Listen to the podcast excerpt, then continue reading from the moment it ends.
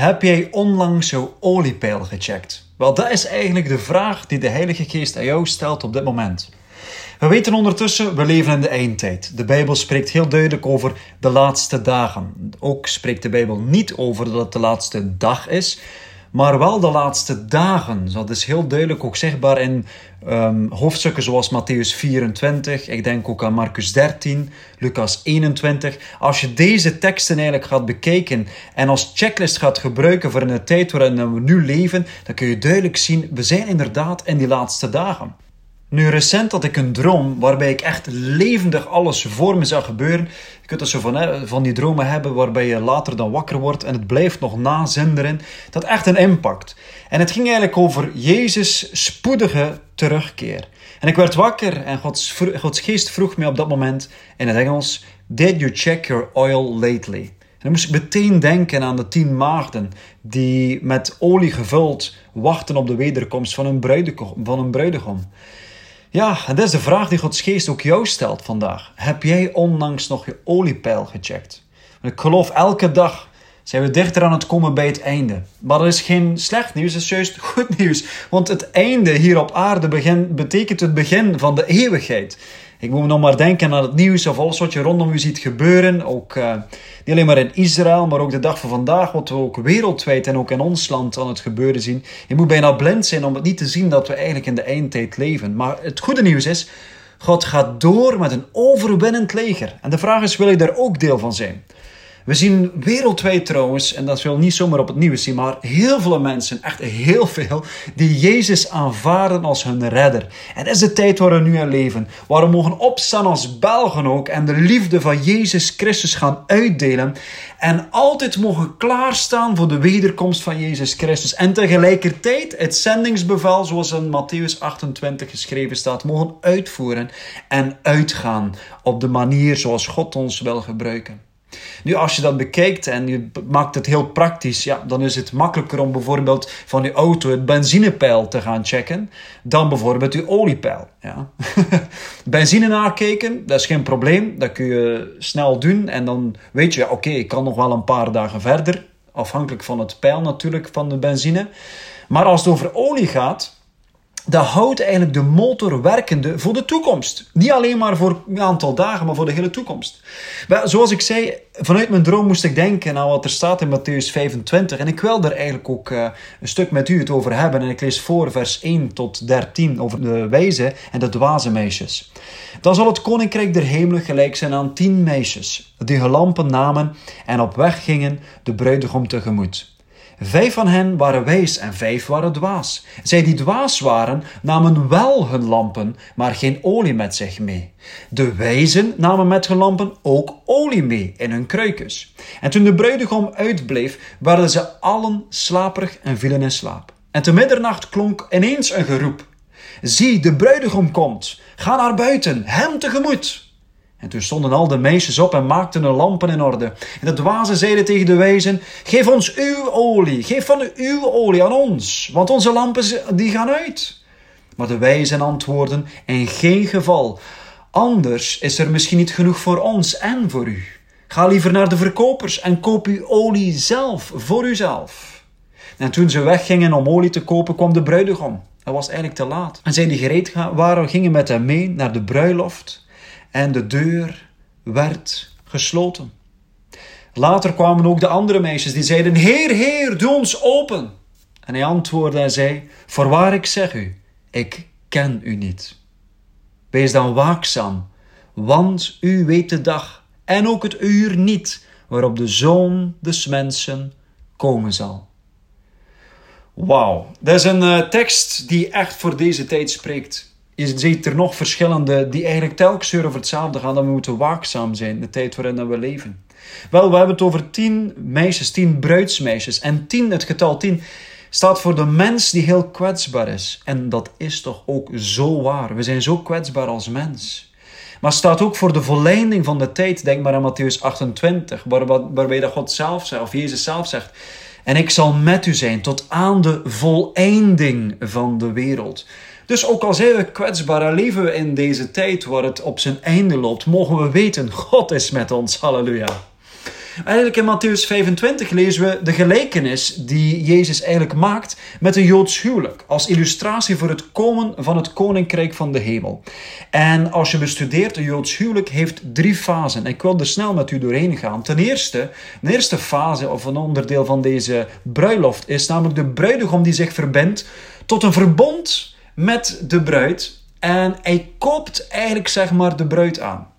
Wel, als je eigenlijk denkt dat wat Jezus voor ons deed, hij heeft ons gekocht en betaald met het hoogste goed, namelijk met zijn eigen bloed. Hij is dat verbond en die verbintenis al aangegaan. En nu zitten we eigenlijk, lieve mensen, in de tweede fase, namelijk de, de fase van verloving. Want de bruidegom die gaat naar weg, hij gaat weg, hij gaat naar zijn huis om daar plaats te gaan maken. Om een huis met vele kamers voor te bereiden, voor eh, om dan samen te gaan leven. Dat is exact trouwens wat Jezus zegt in Johannes hoofdstuk 14. En nu zitten we in die periode van afzondering. En tijdens deze periode van afzondering, waar we niet letterlijk Jezus zien, stuurt de bruidegom geschenken en brieven naar de bruid. Halleluja. En dat doet Jezus ook door de Heilige Geest. Hij is zo nauw met ons verbonden. Heerlijk als je het mij vraagt. En ten derde, en daar zien we naar uit, die derde fase is dan echt het huwelijk zelf. Het voltrekken van het huwelijk. De bruidegom die komt voor de bruid. En dat is een hele ceremonie. En dat lezen we ook in die gelijkenis van Matthäus 25. Is in deze dus de laatste fase. En dat is een Joodse traditie. Waarbij dan de verloofde maagden geen bloemboeket brachten, maar, eh, zoals we van vandaag van vandaag dus wel zien, maar olielampen. Met een kruik met olie. Dat is heel belangrijk om die olielampen namelijk aan te vullen. Want die wiek zat eigenlijk in olie en die olie zorgde ervoor dat die lamp, dat die wiek kon blijven branden. Nu, als je een olielamp alleen meenam, dan heb je eigenlijk een lege lamp. Ja, en daar ben je dus niks mee. En de olie in de kruik heb je dat dan als apart, zeg maar, of een flesje uh, waar olie in zat. Um, anders, waar, waarom deden ze dat apart in een kruik? Anders zou die lamp kunnen gaan lekken. En dat is niet de bedoeling. Daarom hadden ze dus die lamp enerzijds, maar ook een kruik met olie, om dat olie dan in die olielamp te kunnen uh, toevoegen en bijvullen. Nu, we zien duidelijk in Gods woord staan dat er twee groepen zijn van bruidsmeisjes. En de vraag is, tot welke behoor jij? Tot welke behoor ik zelf? Want enerzijds zien we vijf van de meisjes die dwaas zijn. Nonchalant, zegt een andere vertaling, of onzorgvuldig, omdat ze wel een lamp meenemen, maar geen olie. Lieve mensen, dat is helemaal compleet zinloos. Want de lont, die kan niet blijven branden zonder olie. Dat brandt maar eventjes, maar dat gaat meteen weer uit. De helft dus van deze bruidsmeisjes is compleet onvoorbereid. Helemaal niet voorbereid op de grote bruiloft. En deze gelijkenis toont dus ook het gevolg en helaas ook de bestemming van onvoorbereid zijn aan.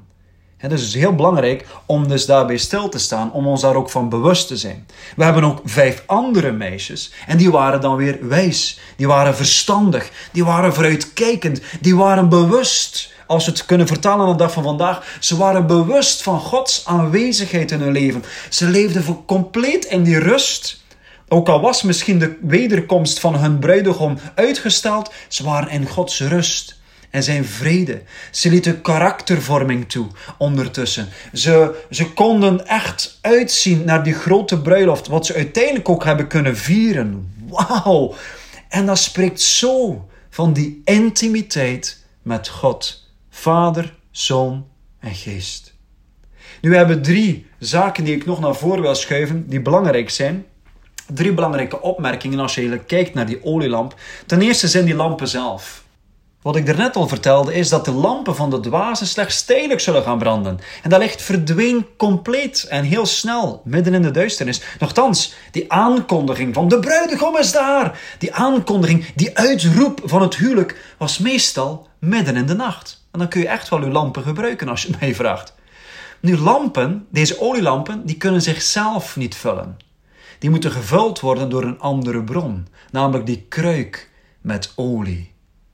En op het moment dat die aankondiging er was dat de bruidegom kwam, dan waren die dwaas aan het smeken aan de wijzen om olie te hebben van hen. Dat is onmogelijk om dat voor een ander te doen. Die wijze meisjes hadden zelf een hoge prijs betaald. Een hoge prijs voor dure olie betaald. Ze wisten, Jezus volgen kost u alles. De dwazen die waren helemaal niet bereid om die prijs te betalen. Ze dachten, ja, iemand anders zal het wel geven op het moment dat het eigenlijk nodig is. Nee, jij zelf, lieve mensen, moet u laten vullen door de Heilige Geest. Je moet jezelf die relatie gaan opbouwen met God de Vader, de Zoon en de Heilige Geest. Een voorganger of een predikant of wie dan ook die livestreams geeft, of welke persoon ook in je leven, iemand anders, kan dat niet doen in jouw plaats. Wacht dus ook niet totdat je leeg bent. Maar mijn vrouw en ik hebben allebei een smartphone. En ik heb meestal de gewoonte om mijn gsm eigenlijk op te laden wanneer dat de batterij helemaal leeg is. Maar mijn vrouw heeft al de tip gegeven: wacht niet tot het te laat is, wacht niet totdat de batterij helemaal plat is. En maak een luie batterij, doe dat alles op voorhand. En uh, ik heb opzoekingswerk gedaan. Let op, voor de rest geloof ik mijn vrouw altijd hoor, absoluut. en ze heeft nog wel een keer gelijk ook, zeker. maar eigenlijk is het net hetzelfde zoals de batterij in die gsm. Of ook bijvoorbeeld het oliepeil in onze auto. Wacht niet totdat het op is. Laat uw olie gevuld zijn. Elke dag opnieuw met frisse olie. En dat is mijn volgende. Ten tweede, een belangrijke opmerking over die olielampen is over die olie zelf en het bijknippen ervan.